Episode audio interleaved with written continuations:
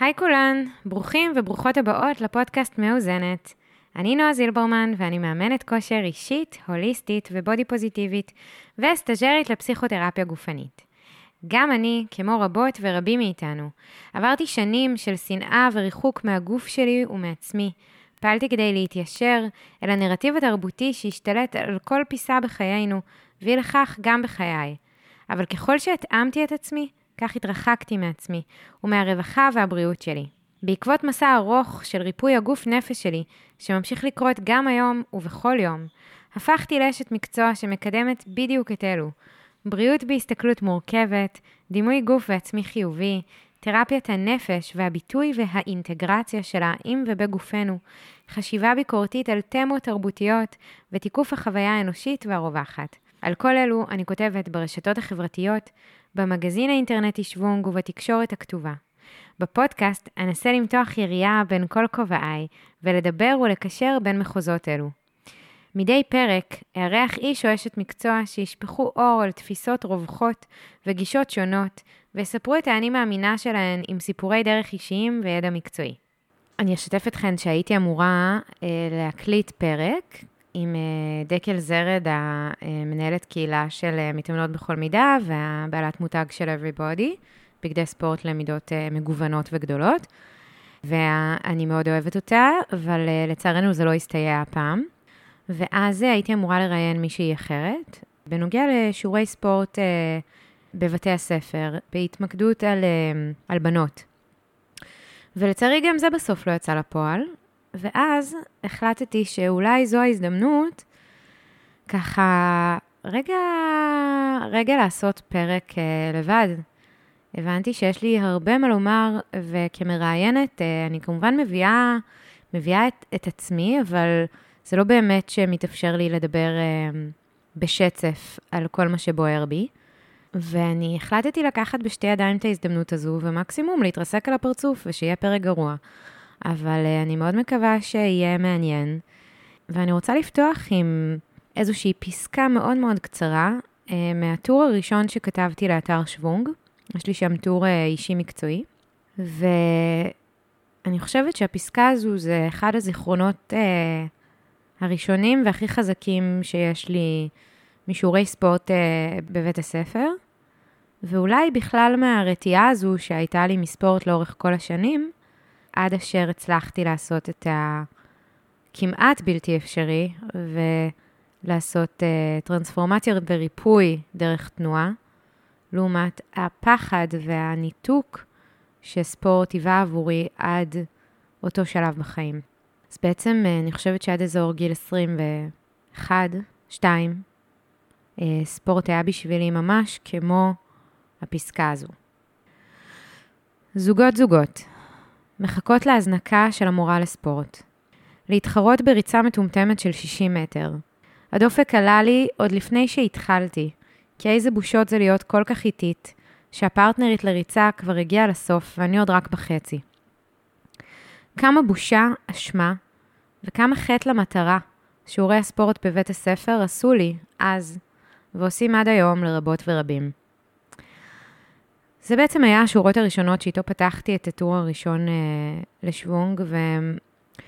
והייתי רוצה רגע לספר, אולי, אולי פשוט לספר את הסיפור שלי, שאני חושבת שמצד אחד הוא ממש ממש לא חריג, אה, ולא מאוד יוצא דופן מהחוויה האנושית בכלל, ואני חושבת שהאנשית בפרט, אבל איכשהו...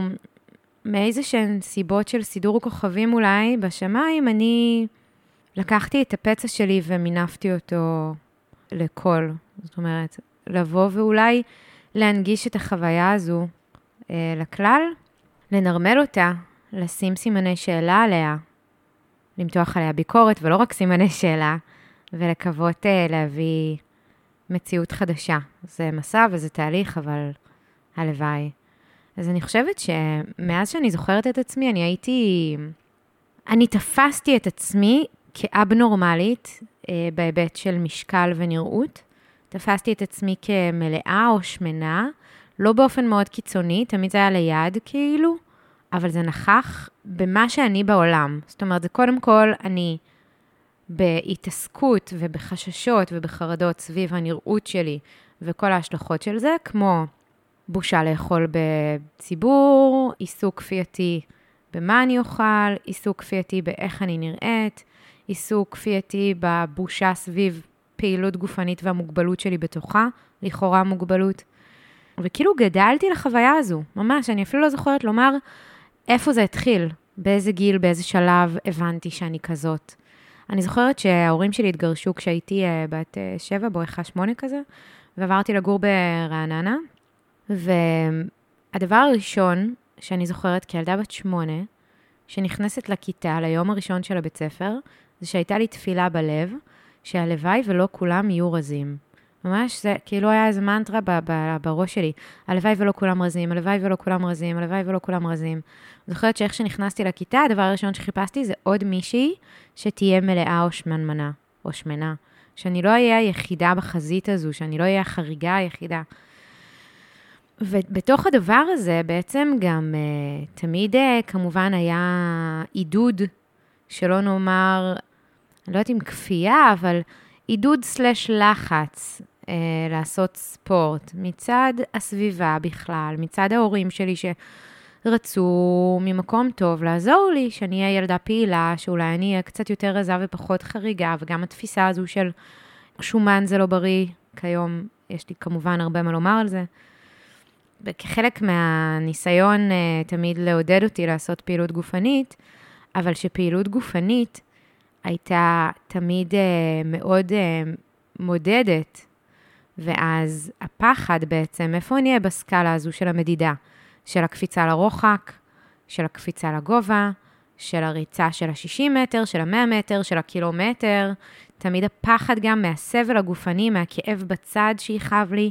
כאילו, אני ממש זוכרת, כמו בפסקה הזו שהקראתי, שעוד לפני שהיה מתחיל השיעור ספורט, הייתי מפחדת. פשוט מפחדת. ואני יודעת שזו לא החוויה שלי בלבד. זאת אומרת, זו חוויה רווחת. הפחד הזה מספורט ומתנועה ומקשל הגוף ומכאב הגוף. והפחד הזה מאיך אני אראה כשאני עושה את הדבר הזה, בין אם כי אני לא אה, ספורטיבית או אתלטית כמו יתר הבנות, ובין אם זה כי גם ככה צוחקים וצוחקות עליי, על איך שאני נראית, שגם יראו אותי במאמץ, מזיעה, מתנשפת, נכשלת, בזוויות לא מחמיאות כאילו. כל הדבר הזה התאגד להיות הסיוט של חיי, ספורט ונראות. ואני גם אוסיף ואומר שהיום אני יכולה גם לומר שגם כמה חוסר התאמה הייתה בשיעורי הספורט עבור מגוון של הוויות. כשאני אומרת הוויות, אני אומר שאני, היום אני יודעת לומר על עצמי שאני אדם רגיש מאוד. יש לזה הסבר נרחב בהיבט הממש מוחי והגופני, אבל שורה תחתונה, יש לי רגישות מאוד מאוד גבוהה, לביסות חושי, אני מוצפת מאוד בקלות, יש לי גם רגישות רגשית מאוד גבוהה. מאז שאני ילדה, פחדתי מכדורים, תמיד שהוא מוסרים עליי כדור, הייתי עושה כזה עם הידיים, כאילו מגנה על הפנים, ופחדתי לנסוע לאופניים, כי, כי אני מפחדת לקבל מכה, ופחדתי לשחק משחקים שהיו מאוד אגרסיביים. זאת אומרת, כל דבר שהיה בו איזשהו פחד להיחבל, להיכשל, להיפגע, פיזית ולא רק, היה ממש ממש מלחיץ אותי, מאיים עליי ומאוד מאוד לא נעים לי. ובעצם, אני היום חושבת על זה שבעצם לא הייתה שום הנגשה של תנועה בעוד היבטים, לעוד סוגי ילדים וילדות. זאת אומרת, אם את לא אוהבת לשחק מחניים, ואם את לא אוהבת לשחק כדורגל, ואם את לא טובה בספרינט של uh, כמה, לא יודעת, עשרות מטרים, whatever, אז אין לך שם מקום, אז כל החוויה שלך היא כישלון, והיא חרדה, והיא פחד, והיא בושה. ובתוך הדבר הזה של נראות ושל ספורט, גדלתי בעצם גם הימנעות מכל המחוזות האלו, וגם ממש נהייתה לי איזושהי צביעה של תנועה כדבר רע. אני אפילו חושבת על זה שאני, היום אני סטאז'רית לפסיכותרפיה גופנית, וכחלק מהתפיסה בפסיכותרפיה גופנית, יש הסתכלות על בעצם איך חוויות רגשיות מוטמעות לנו ממש במערכת העצבים, בתודעת הגוף. איך כשאני חווה איזשהו סממן ראשוני של חוויה שכילדה נתפסה לי כמאיימת, המערכת שלי, המערכת העצבית ישר נכנסת לאלרט, וכל הגוף שלי מגיב לדבר הזה. ותחשבו על אחת כמה וכמה, כשאני חווה פעם אחר פעם, שבוע אחר שבוע, כמה פעמים בשבוע, את החוויה הזו שתנועה זה דבר מאיים, שספורט זה דבר נוראי, שהמקום הזה הוא ממש מסוכן לי חברתית, הוא מסוכן לי פיזית כי אני מפחדת מכדורים, הוא מסוכן לי כי אני, הדימוי העצמי שלי שמתרסק לקנטים, הוא מסוכן לי גם כי אני חווה איזשהו ניתוק מהגוף שלי כשאני עושה את הדברים, כי, כי אני עושה אותם בעל כורחי, בעל רצוני. אני לא רוצה בכלל לעשות, אבל אני חייבת. כמה רבדים של, אני לא יודעת אם רעילות זו מילה קשה מדי, אבל זה מה שעולה לי כרגע, יש בתוך דבר שהיה אמור לקדם בריאות. ובעצם בתוך הדבר הזה של שבוע אחר שבוע, במשך שנים על גבי שנים, שבסופן כמובן בתיכון כבר פשוט נמנעתי, הברזתי, לא הגעתי, הייתי בכיתת מוזיקה, הכי רחוק ממה שיכול להיות קשור למסוגלות פיזית, כאילו, כמובן בהיבטים אחרים, כן, אבל אתן מבינות למה אני מתכוונת, אז הייתי פשוט נמנעת, שזה זה התוצר בעצם של כל הנרטיב התרבותי הזה, של אה, ספורט נראה ככה וצריך למדוד אותו, ואיך שמנגישים ומנגישות אותו לילדים ולילדות ונערים ונערות, ובעצם ספורט היה כמו באמת האימה הגדולה ביותר, הסבל, וזה תמיד היה איזשהו מעגל אימה כזה, שמצד אחד הרצון והפנטזיה הבלתי נגמרת להיות ספורטיבית, חטובה ורזה, ומצד שני הפחד והשנאה מספורט ומהגוף שלי, והפנטזיה שיום אחד אני אצליח אולי לעשות את הדבר הזה מבלי שיהיה כרוך בזה, את הסבל הכי גדול על פני כדור הארץ, ואיך אני אעשה את זה? זאת אומרת, איך אני בכלל אצליח להטמיע, האם בכלל אפשר? הייאוש מתוך המחשבה שזה לא אפשרי, איך אפשר? כל האלה שאומרים ואומרות שהן מכורות לספורט, אני לא מבינה את זה, אולי הן בכלל שקרניות. איזשהו מעגל פשוט בלתי נגמר, ואז הימנעות מוחלטת כמובן, כי גם ככה אני גרועה, גם ככה אני לא מצליחה. יש אפיזודות מתפרצות של אוקיי, אני אעשה שבוע, שבועיים, אולי, אולי חודש, הכל כזה ב... מגה התכוונות והתכווננות וכינוס כל משאבי הנפש ולא רק, בכדי להצליח במשימה הבלתי אפשרית הזאת של אורח חיים בריא במרכאות אני אומר, רגע נדבר על המרכאות האלו בהמשך, היא כשלות, היא מנעות מוחלטת וחוזר חלילה. זה הלופ. עכשיו גם בא לי רגע גם להגיד שלא הייתי שמנה, שזה עוד איזו סנסציה כזו שהבנתי אותה בגילאים הרבה יותר מאוחרים. הייתי ילדה רגילה, שאולי, אולי הייתה קצת מלאה, ובעיקר התפתחתי מינית בגיל מאוד צעיר, דבר שמשך הרבה תשומת לב. הרופאים ישר אמרו שאני צריכה לרדת במשקל, שזה הפתרון. עכשיו בוא תגיד לילדה בת שמונה לרדת במשקל לעשות דיאטה. כשבני אדם בוגרים לא יכולים לעשות דיאטה, אז על אחת כמה וכמה, כמה זה לא באמת אפשרי או נגיש לילדה בת שמונה, וממשיכים בעצם לבוא לטעון ולומר לה שהכל בשליטתה ובאחריותה, אם היא לא מצליחה זה כי היא פשוט אין לה מספיק כוח רצון. אני רוצה לפתוח עוד איזה שהם סוגריים גדולים ולומר שמספרית דיאטות לא עובדות. שוב, נתונים שאני יודעת היום, לא ידעתי דאז. דיאטות לא רק לא עובדות, הן גם משפשות את חילוף החומרים שלנו. כלומר, ההוצאה הקלורית היומית של הגוף היא הולכת ויורדת, כי הגוף אומר, טוב, רגע, אני בסטרס, לא נכנסות הרבה קלוריות, אני אצמצם את כמות הקלוריות שאני מוציא. אז זה גם משבש את חילוף החומרים, זה גם משבש את מערכת היחסים שלנו עם אוכל, במקום לפתח קשב ואינטואיציה לרעב, לסובה, לחשקים, אני מתנתקת מתוך הצרכים שלי, ומתוך החשקים שלי, ומתוך הגוף שלי, ומתוך הרגש שלי. אני ממש עושה במידה מסוימת, כשאת מתרגלת דיאטות לאורך שנים, אני רואה באיזה מידה של דיסאסוציאציה מעצמנו.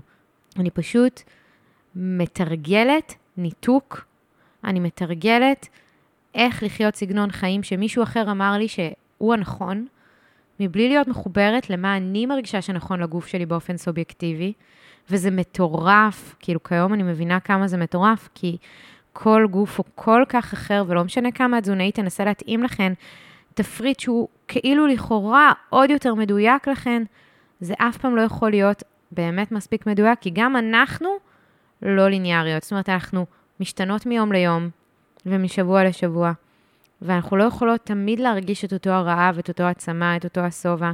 זה לא עובד ככה. טוב, אני מקווה שלא התבלבלתי פה בסדר. עשיתי רגע עצירה של קפה. שורה התחתונה, הייתי בעצם במעגל הזה של הניסיון להגיע למחוז הנחשק של אה, רזון, והסבל מתוך הניסיון הזה. ולא רק הסבל, המחיר, התג מחיר כל כך כבד שיש על דימוי גוף, לא רק גוף אבל, כן, כי זה הרבה יותר מגוף, דימוי גוף שלילי, והניסיון להחזיק בתרבות הדיאטה. ואני זוכרת שבערך, אה, דיברתי על זה שלא הייתי ילדה שמנה בכלל, הייתי פשוט מפותחת וקצת מלאה, והעולם עשה לי טרור, פשוט ככה. ולא רק שעשו לי טרור, זה היה גם לכאורה או שלא לכאורה, בחסות אה, סיבה רפואית, את מתפתחת נורא מוקדם, צריכה לעשות דיאטה, אבל אני חושבת שאחת הבעיות של הרפואה המערבית, זה שאין לה יכולת להסתכל על בריאות באופן מורכב. כשאני אומרת באופן מורכב, אני מתכוונת אה, להיבט בעיקר הנפשי, וגם לזכור בעצם שהגוף שלנו הוא לא רובוט, ושיש השלכות אולי לעודף משקל, אבל יש גם השלכות לניסיון הכרוני לרדת במשקל. מה מהן יותר גרוע? אני לא יודעת. אני כן יודעת שבעקבות כל המסע הסיוטי הזה שעברתי אל מול גוף, ספורט ואוכל, אני הגעתי למקומות מאוד מאוד מאוד אפלים במהלך החיים שלי, ו... בתחילת שנות ה-עשרים, ממש לאיזה רוק בוטום בהיבט הזה. וכל זה, עוד ב- בהסתכלות שלא הייתי, כאמור, באמת באיזה עודף משקל יוצא דופן. וכך חלפו להן השנים, כשאני חיה באיזושהי תפיסה עצמית מעוותת לחלוטין, שאומרת לי שאני שמנה, בעוד אני לא שמנה, שאומרת לי שהערך העצמי שלי מצומצם ונמדד בנראות שלי, שזה מה שהחברה אומרת לנו עד היום, שההון תרבותי של אישה נמדד בנראות החיצונית שלה, וסלחו לי, אבל ההון תרבותי של גבר נמדד בקריזמה, באינטלקט, במעמד, בכסף, בדברים שהרבה יותר מהווים תוכן ואישיות. ואם את לא רזה ויפה, ונעימה וקטנטנה ועדינה, וכל אלו לא ממש הייתי, אז את לא אטרקטיבית בעצם. וסביב הסרט הזה ניסיתי מין להתאים את עצמי, כאילו עולה לי בראש אפילו כמו איזה, באמת, כמו, כמו הניסיון להיכנס למכתבים ולמות מבפנים ערב שלם, אז כאילו פשוט ככה, רק לא רק בהיבט הוויזואלי, אלא גם בהיבט המנטלי, שתמיד הייתי דעתנית, או קולנית, או אסרטיבית, ועד היום איזשהו מקום שלא בכך בא בטוב לכולם, או לכולן, שאני מאוד uh, ממורכרת, ולא בכך בהיבט החיובי תמיד. אני ממש זוכרת אפילו שהייתה לי חברה שכל הבנים היו מאוהבים בה, והיא הייתה כמובן כזה מאוד נושקת לאידיאלים האלו, והיא גם הייתה כאילו, אף פעם היא לא הצליחה לפתוח uh, קופסאות כזה, ותמיד אני הייתי פותחת לה, וכאילו קופסאות כאלה של לא יודעת לה, איך לתאר אותן. כמו קופסת זיתים כזה, צנצנות. ותמיד בטיולים, היא פחדה מגבהים, וכל הבנים היו באים לעזור לה, ו... ואני זוכרת שממש ניסיתי פתאום לאמץ את ההתנהגויות האלה שלה, כי ראיתי בהן כאילו את כליל הנשיות הנחשקת, ניסיתי לא להצליח לפתוח אה, קופסאות, למרות שיכולתי, ולפחד מדברים יותר ממש גם ככה, אבל כאילו להיות עדינה, מה שנקרא, להיות עדינה. ואין מה לעשות, זה לא עובד, כי אני לא כזאת. ולקח לי שנים לסמוח uh, במי שאני. באזור גיל uh, עשרים השתחררתי מהצבא, והתחלתי למלצר בשביל לחסוך כסף לטיול אחרי הצבא, ונהייתי צמחונית מסיבות אידיאולוגיות, ואז רזיתי באופן טבעי. לא המון, אבל רזיתי כמה קילו כאלה בודדים, וזו הייתה, אני חושבת, החוויה שתחילה את, את הכל במקום הזה של הערך העצמי שלי תמיד נשען על נראות, אבל הנראות לא הייתה מושגת לי, אז פיתחתי אותו ממחוזות אחרים, ופתאום הנראות הייתה מושגת לי, והסביבה הריעה לדבר הזה, כי אין הישג נשגב יותר בחיים מאשר להיות רזה. ואני לקחתי את הדבר הזה בשתי ידיים, אמרתי, it's mine, כאילו מין השגתי את הגביע הקדוש, ולא הייתי מוכנה לשחרר בחיים. והדבר הזה הכניס אותי משנה לשנה, אה, להפרעתיות יותר ויותר גדולה, אל מול המראה שלי, והמשקל שלי, והאכילה שלי. ואף פעם לא הבחנו. אני חושבת שגם, אה, זה, זה דבר גם כן, שהוא מאוד מאוד לא מדובר בחברה שלנו. הפרעות באכילה. יש הפרעות אכילה, ויש הפרעות באכילה. זאת אומרת, יש ספקטרום מאוד רחב. יש כל מיני הפרעות שיכולות להיות באכילה ובדימוי גוף, שהן לא יהיו פר אקסלנס, אנורקסיה נורבוזה או בולמיה, או איזשהו משהו שהוא ממש by definition, יש דיאגנוזה פסיכיאטרית, אלא יש הפרעות באכילה, שזה עיסוק מאוד מסיבי במה אני אוכלת, עיסוק מאוד מסיבי בנראות שלי, כל מיני גינונים והתנהגויות רגשיות, ולא רק רגשיות, גם פיזיות, שהן כפייתיות, לא מונעות מתוך קשב ואינטואיציה, שהן מלכות, שהן מצמצמות, בולמוסים, עיבוד שליטה, חולי בשליטה. יש מנעד ומגוון מאוד מאוד רחב, ואני חושבת שהרבה מן האוכלוסייה לוקה במידה כזו או אחרת בהפרעות באכילה, אבל יש המון בורות סביב הדבר הזה. כלומר, כשמיני גורויות של תזונה מקדמות תפריטים של אלף עד אלף ומאתיים קלוריות, ואורח חיים מאוד מאוד סקפני, ואנחנו נחשפות לזה שעיסוק כל כך מסיבי בצמצום אכילה ובמשקל הוא כל כך נוכח, כשאנחנו גדולות לזה שזה כל כך כאילו לגיטימי ורווח, זה אפילו הרצוי, זאת אומרת כפיים, איזה כוח רצון יש לך, קשה לנו מאוד לדעת או להבין שזה גם הרבה מאוד פעמים יגרום להפרעות באכילה. כאילו עלייה על נס, כאילו, ממש הקידוש החברתי והתרבותי הזה שיש סביב להיות בעלת שליטה ורזה וחטובה ועם סגנון ואורח חיים נוקשה במחוזות האלו, ולא רק אגב, זה בעצם יש לנו תרבות שלדעתי ממש מקדמת הפרעתיות כמשהו שהוא נורמלי. ויש סביב הדבר הזה המון בורות והמון מהאנשים בחברה שלנו יש להם הפרעות באכילה, אבל הם לא יודעים שזה הפרעות באכילה או לא יודעות. זה נראה להן נורמלי. זו הדרך, לשם שאפתי. והנה, השגתי, אז מה הבעיה? וכולם מריעים לזה. הידד, איזה נהדר. איי. מפה לשם, הדבר הזה הלך והעמיק. וזה הלך והעמיק ללקום כל יום בחמש לרוץ, וזה הלך והעמיק ללשקול את האוכל שלי. זה הלך והעמיק לספור כל קלוריה ולכתוב אותה על היד, ולהשקל כל בוקר, פעמיים, לפני השירותים, אחרי השירותים. להישקל בערב כדי לראות כמה עליתי במהלך היום. עזבו שזה שטויות במיץ, כאילו לעשות את כמות השקילות הזאת, וזה לא מתקף שום דבר שאפשר באמת להיחז בו. לא משנה אם בתחילת היום, בסוף היום, כאילו זה הרי מיותר, אבל זה רק עוד ביטוי לכפייתיות הנורא קשה שהייתי בה. והיו לזה עוד המון המון ביטויים, כמו למשל, לא לאכול במסעדות, כי אני לא יודעת כמה קלוריות יש במנה, כי יש בה דברים שאני לא אוכלת, שהם משמינים מדי, ואני לא יכולה לפרק את זה בצורה המדויקת שאני רוצה, כדי לדעת בדיוק כמה זה. כמו לא לפגוש חברים בערב, כמו לא להיכנס לסיטואציות חברתיות, כי סיטואציה חברתית לרוב תביא איתה אוכל, ואני לא יכולה להיות כרגע בדבר הזה, כי זה עלול לגרום לי ליפול במרכאות.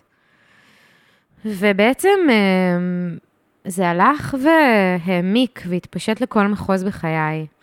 השנאה העצמית שהייתה מלווה בכל מידע קטנה, והמידות שהיו, זה לא היה מידות, זה היה עיבוד שליטה טוטלי, זאת אומרת, היו בולמוסים מטורפים.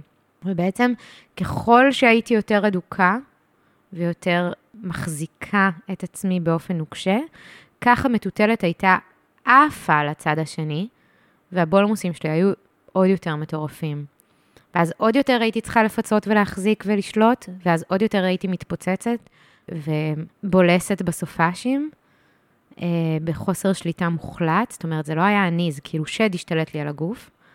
הייתי מגיעה לרמות שאני לא מרגישה טוב מרוב בולמוס. קובי פה עצר אותי ותיקן אותי לזה שזה בולמוס ולא בולמוס. אז אני מתקנת אה, חברות ואני אגיד בולמוס.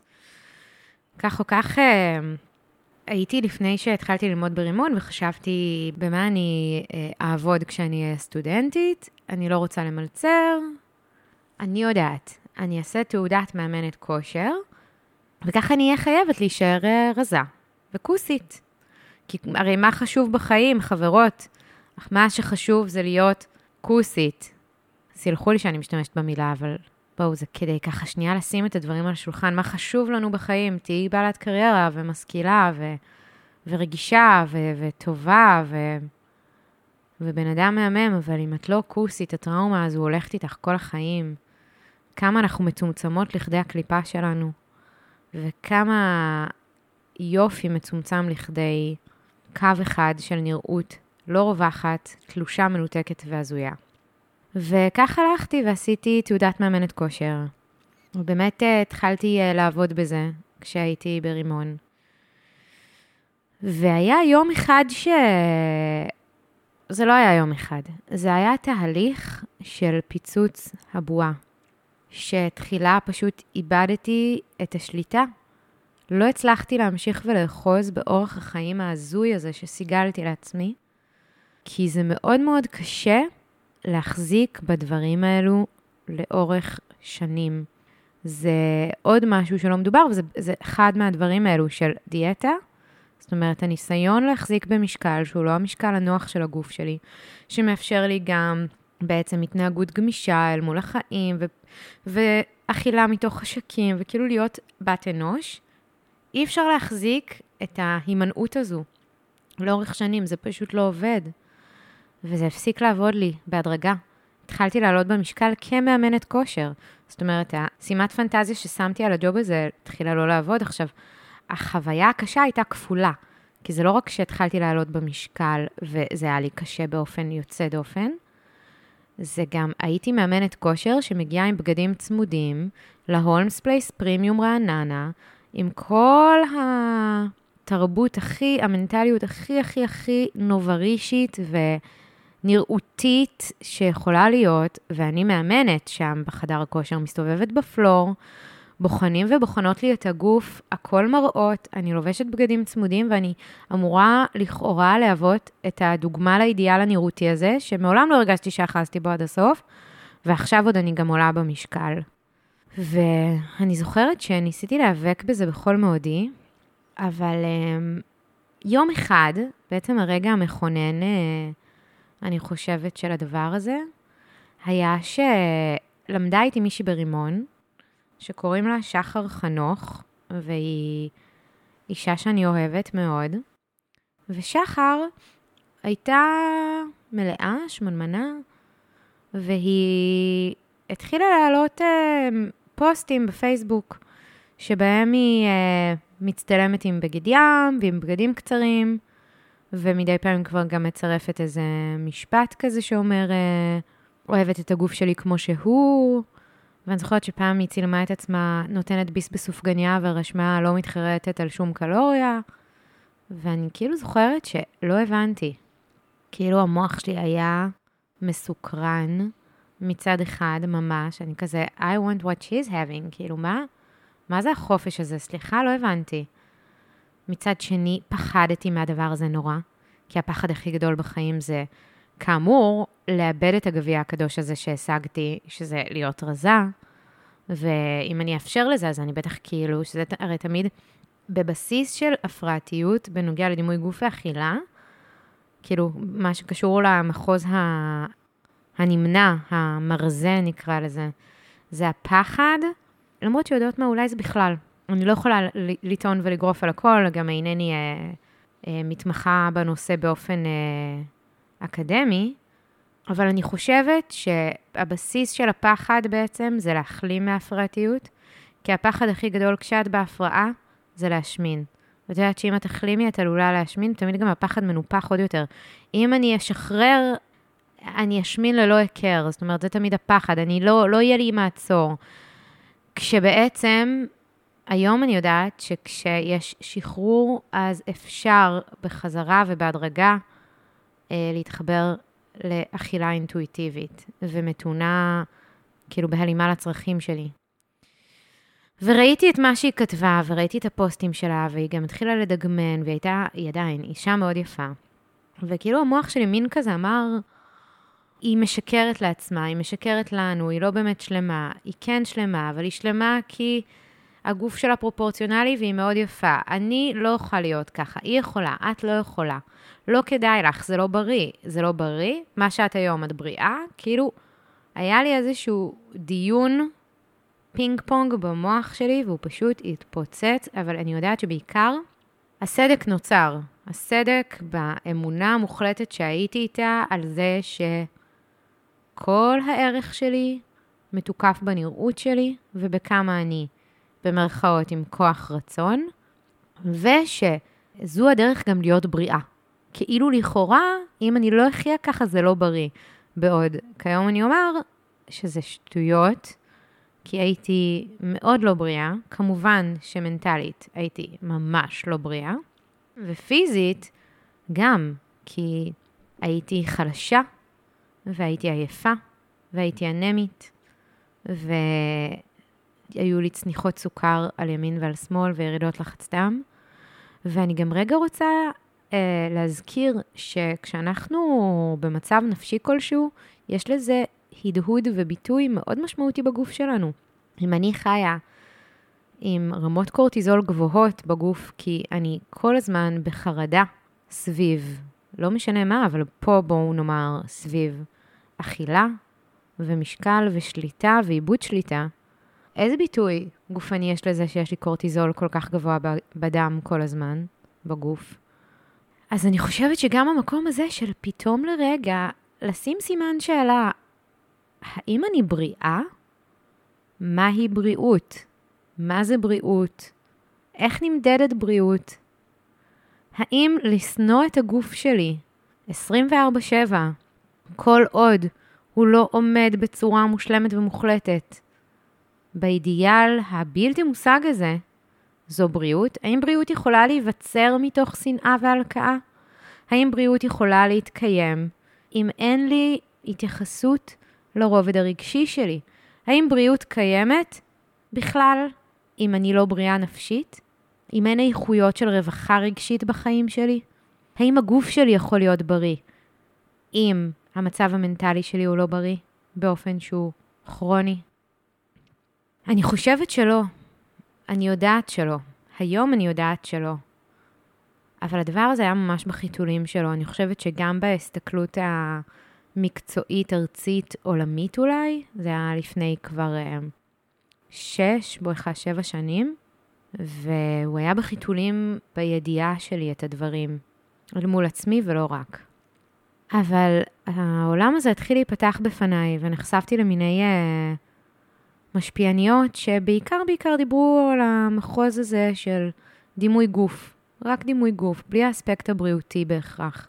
הן רק אמרו, צאו לי מהצלחת ותפסיקו לנעום לי על בריאות. אני לא שגרירת הבריאות העולמית, אני לא מתיימרת להיות. יש עוד הרבה אנשים שחיים סגנון ואורח חיים לא בריא, ואף אחד לא צועק ורץ אחריהם עם לפידים, כמו שצועקים על שמנים ושמנות. הן בעיקר הצביעו על האפליה, על השמנופוביה, על הצורך במגוון, על הסבל הנפשי, ועל זה שיופי זה דבר נזיל ומשתנה. דרך הדבר הזה באמת התחלתי לחקור גם את אידיאל היופי. גיליתי שאסתר המלכה היפה בנשים, כך אמרו, שקלה לפי השערות היסטוריוניות אה, באזור מאה ועשרים קילו. מרלין מונרו הייתה מידה ארבעים ושתיים או ארבע, ואז היה בניינטיז הרואינצ'יק של אה, קייט מוס וכולי. היום יש את הקרדשיאנס, ושוב פעם חזרנו למקום שהוא קצת יותר בוטילישי כזה. כלומר, אידיאל היופי משתנה תדיר, והתחלתי להבין שהמוח שלנו מתעצב לפי נורמות. בגדול יש לנו גם איזשהו חוק במוח שאומר שככל שאנחנו נחשף למשהו, ככה המוח שלנו יחווה אותו כיפה יותר. על זה עובדים פלייליסטים, אגב, בתחנות רדיו. נשים לכם את אותו השיר כמה וכמה וכמה פעמים ביום. באיזשהו שלב, אתם יותר תהנו לשמוע אותו מאשר אם תשמעו כל הזמן מלא שירים שונים שאתם לא מכירים ומכירות. וכשאני הבנתי שיופי והתפיסה של מה יפה זה דבר שאני יכולה לסגל לעצמי, וגם ראיתי את זה קורה, כאילו ממש, תוך כדי תנועה, עקבתי אחרי נשים בנירויות מגוונות, ופתאום הן היו נראות לי יפות, כי התרגלתי לראות נירויות מגוונות, ודברים שגם יותר קרובים נראותית אליי, ולנשים הרגילות שאני פוגשת ביום-יום שלי. ופתאום דימוי הגוף שלי, עוד מבלי שעשיתי המון עבודה, התחיל להשתנות ולהשתפר. זאת אומרת, תחשבו כמה השפעה יש לבחירה שלנו למה אנחנו נחשפות. ולעשות הסר עוקב אחרי אנשים בכלל, ואולי נשים בפרט, שאנחנו מרגישות שהן גורמות לנו בעיקר להרגיש רע עם עצמנו. זה לא אומר שאני לא עוקבת אחרי נשים שהן מאוד יפות או מאוד רזות. לא. זה בעיקר האם האישה הזו מביאה אותנטיות, שגורמת לי לתחושת תיקוף וולידציה בחיים שלי, או שהיא מציגה איזשהו מצג פלסטי ומרוחק, שגורם לי בעיקר להרגיש רע. וזה החל בנראות וקלה בעוד הרבה דברים נוספים. ואני התחלתי להעמיק בגיוון אידיאל היופי, ופתאום עלו לי מחשבות פמיניסטיות, פתאום נחשפתי לספר של נומי וולף, מיתוס היופי, ספר שנכתב בשנות ה-שמונים, על איך אידיאל היופי הוא הכלא החדש של הפטריארכיה, איך ברגע שלנשים נהיו זכויות, אנחנו בסוף נהיינו בכלא אחר, בצמצום לנראות. אם את מתעסקת בה יותר מדי, את נשפטת. אם את לא מד... מיושרת אליה, את נשפטת. זאת אומרת, יש שם איזשהו כלא שלא באמת ניתן, אנחנו תמיד בסוף נסבול ממנו. שלא נאמר על באמת הערך שלנו במרחב, וכמה הוא נעמד בדבר הזה.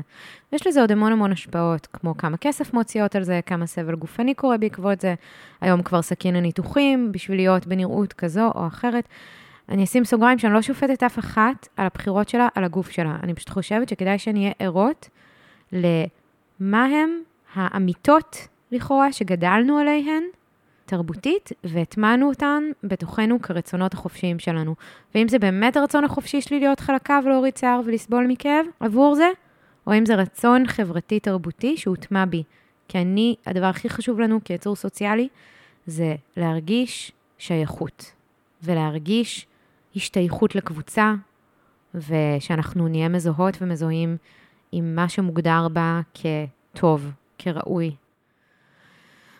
הדבר הזה העמיק, ומי להיות מישהי שהיא נהייתה מאמנת כושר כי היא רוצה להישאר רזה וחטובה, ומחזיקה בכל הדגלים הקלאסיים של להיות מאמנת כושר שמקדמת הרזיה בתוכה, ורוצה לקדם גם בעולם, רוצה לקדם.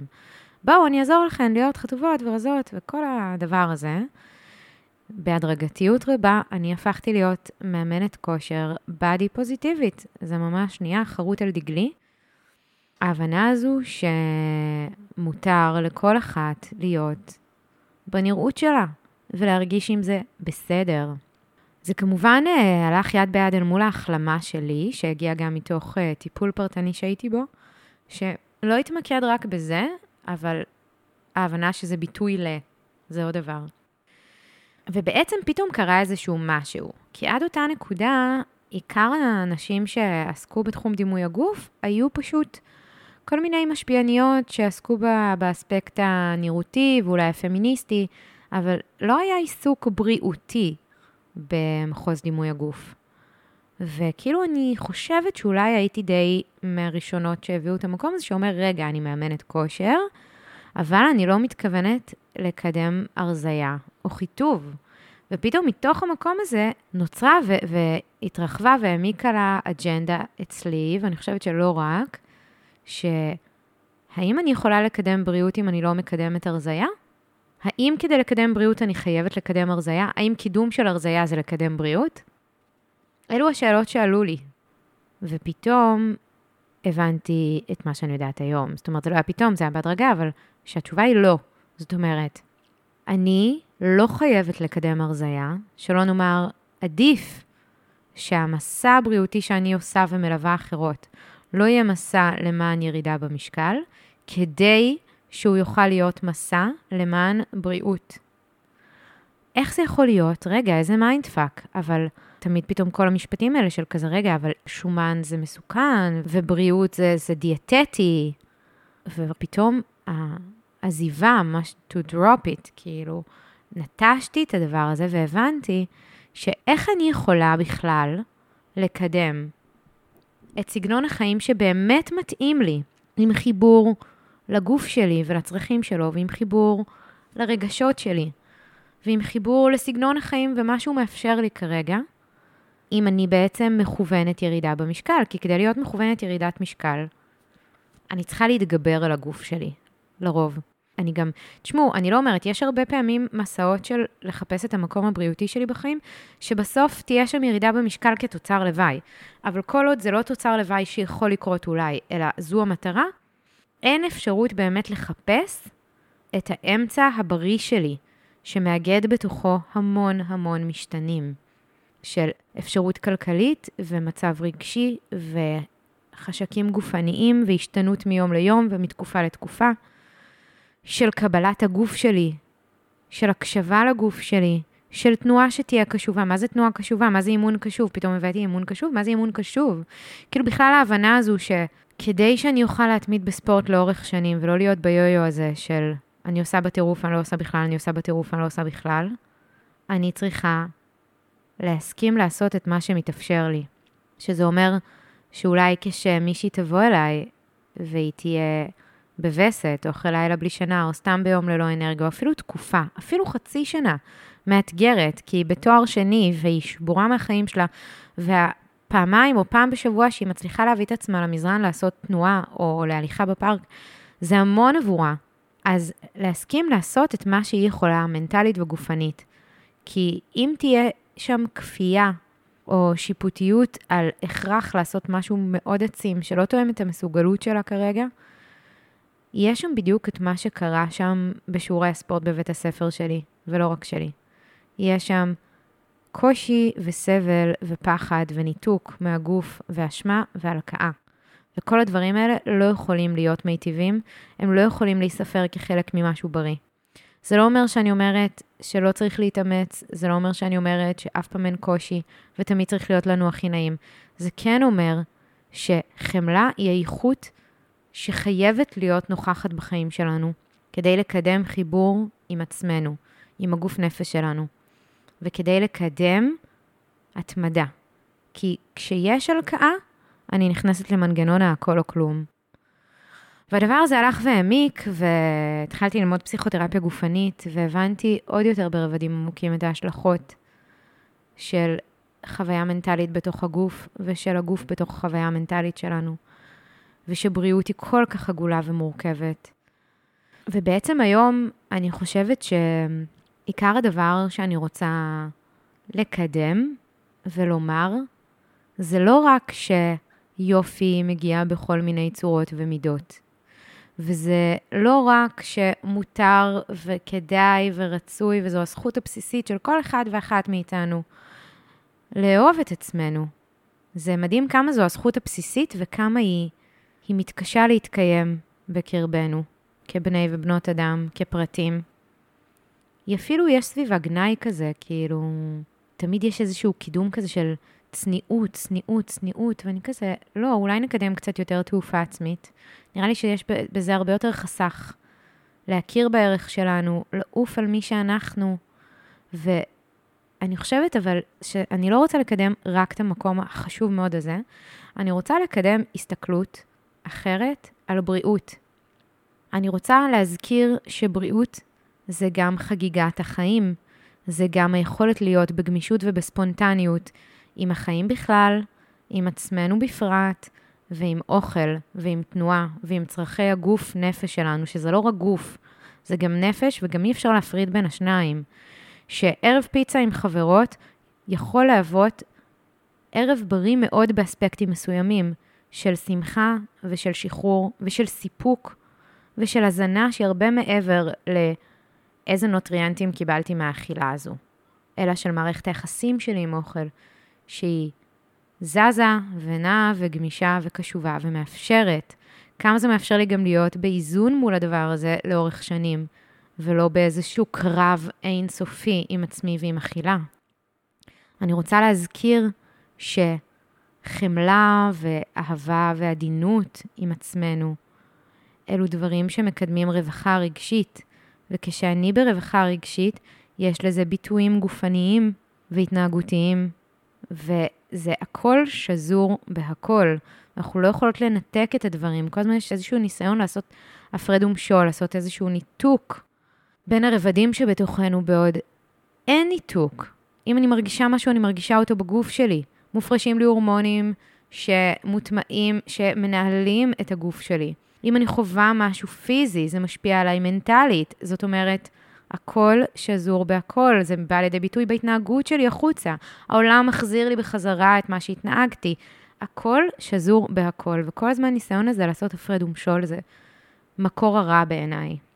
יצאתי קצת מקו המחשבה, אבל אני אנסה ככה לחזור לאריזה הזו שאני מנסה לעשות פה, ולומר שבריאות היא דבר מורכב, ושככל שאנחנו ננסה לקדם בריאות למען ירידה במשקל, כך אנחנו נתרחק ממציאת האמצע הבריא שלנו, שמאגד בתוכו הרבה רבדים ומשתנים, בין אם זה משקל הסט פוינט שלי, בין אם זה קשיבות לגוף שלי, בין אם זה המצב הסוציו-אקונומי שלי, המסוגלות ומשאבים בחיים שלי, הזמן, הפנאי, הרווחה הרגשית שלי ועוד ועוד.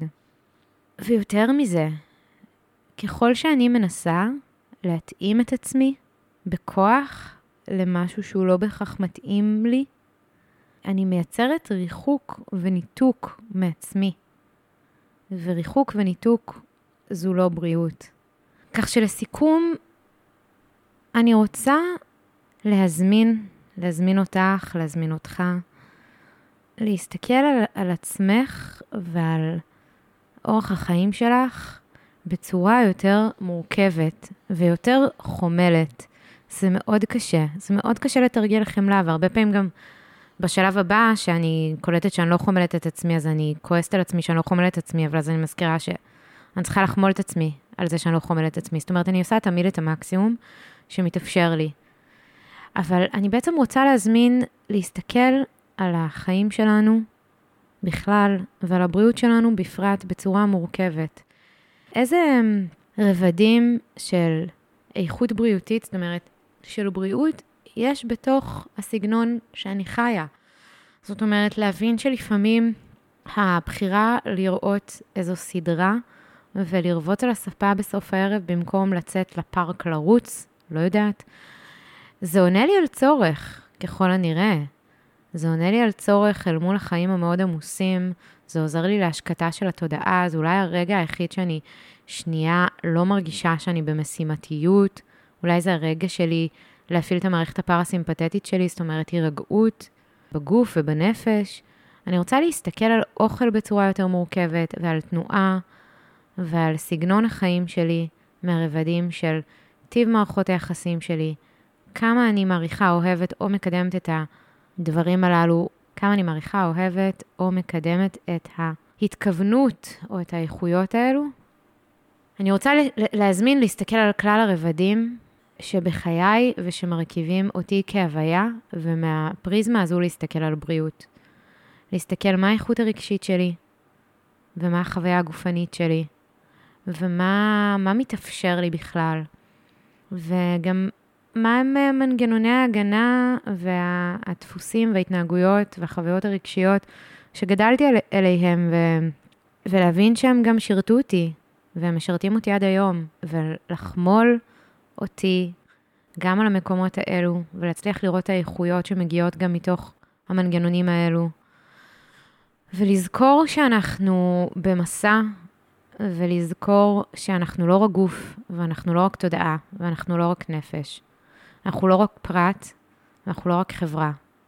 אנחנו מכלול שהכל פועם בהכל, וככל שנשכיל לראות בצורה מורכבת ורחבה את החיים בכלל ואותנו בפרט, כך נוכל לקדם בריאות שהיא עגולה, אמיתית והוליסטית, בחיינו, ולא רק, לא רק בחיינו. אז אני חושבת שאם אני אצטרך להוציא מפה משפט אחד, אני אזמין לאהבה עצמית ולא רק, כי בריאות לא יכולה להגיע מתוך שנאה. זהו. אני הייתי נועה זילברמן ואתן הייתן נהדרות. תודה שהייתן איתנו, ואם אהבתן את הפרק, מוזמנות לשתף אותו איפה ועם מי שנראה לכן שתתרם ממנו. למעקב אחריי ואחרי התכנים שלי באינסטגרם, אני נמצאת בנועה זילברמן שמונה שש תשע, N-O-A-Z-I-L-B-E-R-M-A-N שמונה שש תשע, ובפייסבוק בנועה זילברמן, מקף אמצעי, מאמנת כושר בודי פוזיטיבית. פרק יצא אחד לחודש, מוזמנים עוד לעקוב, נתראה בפרק הבא.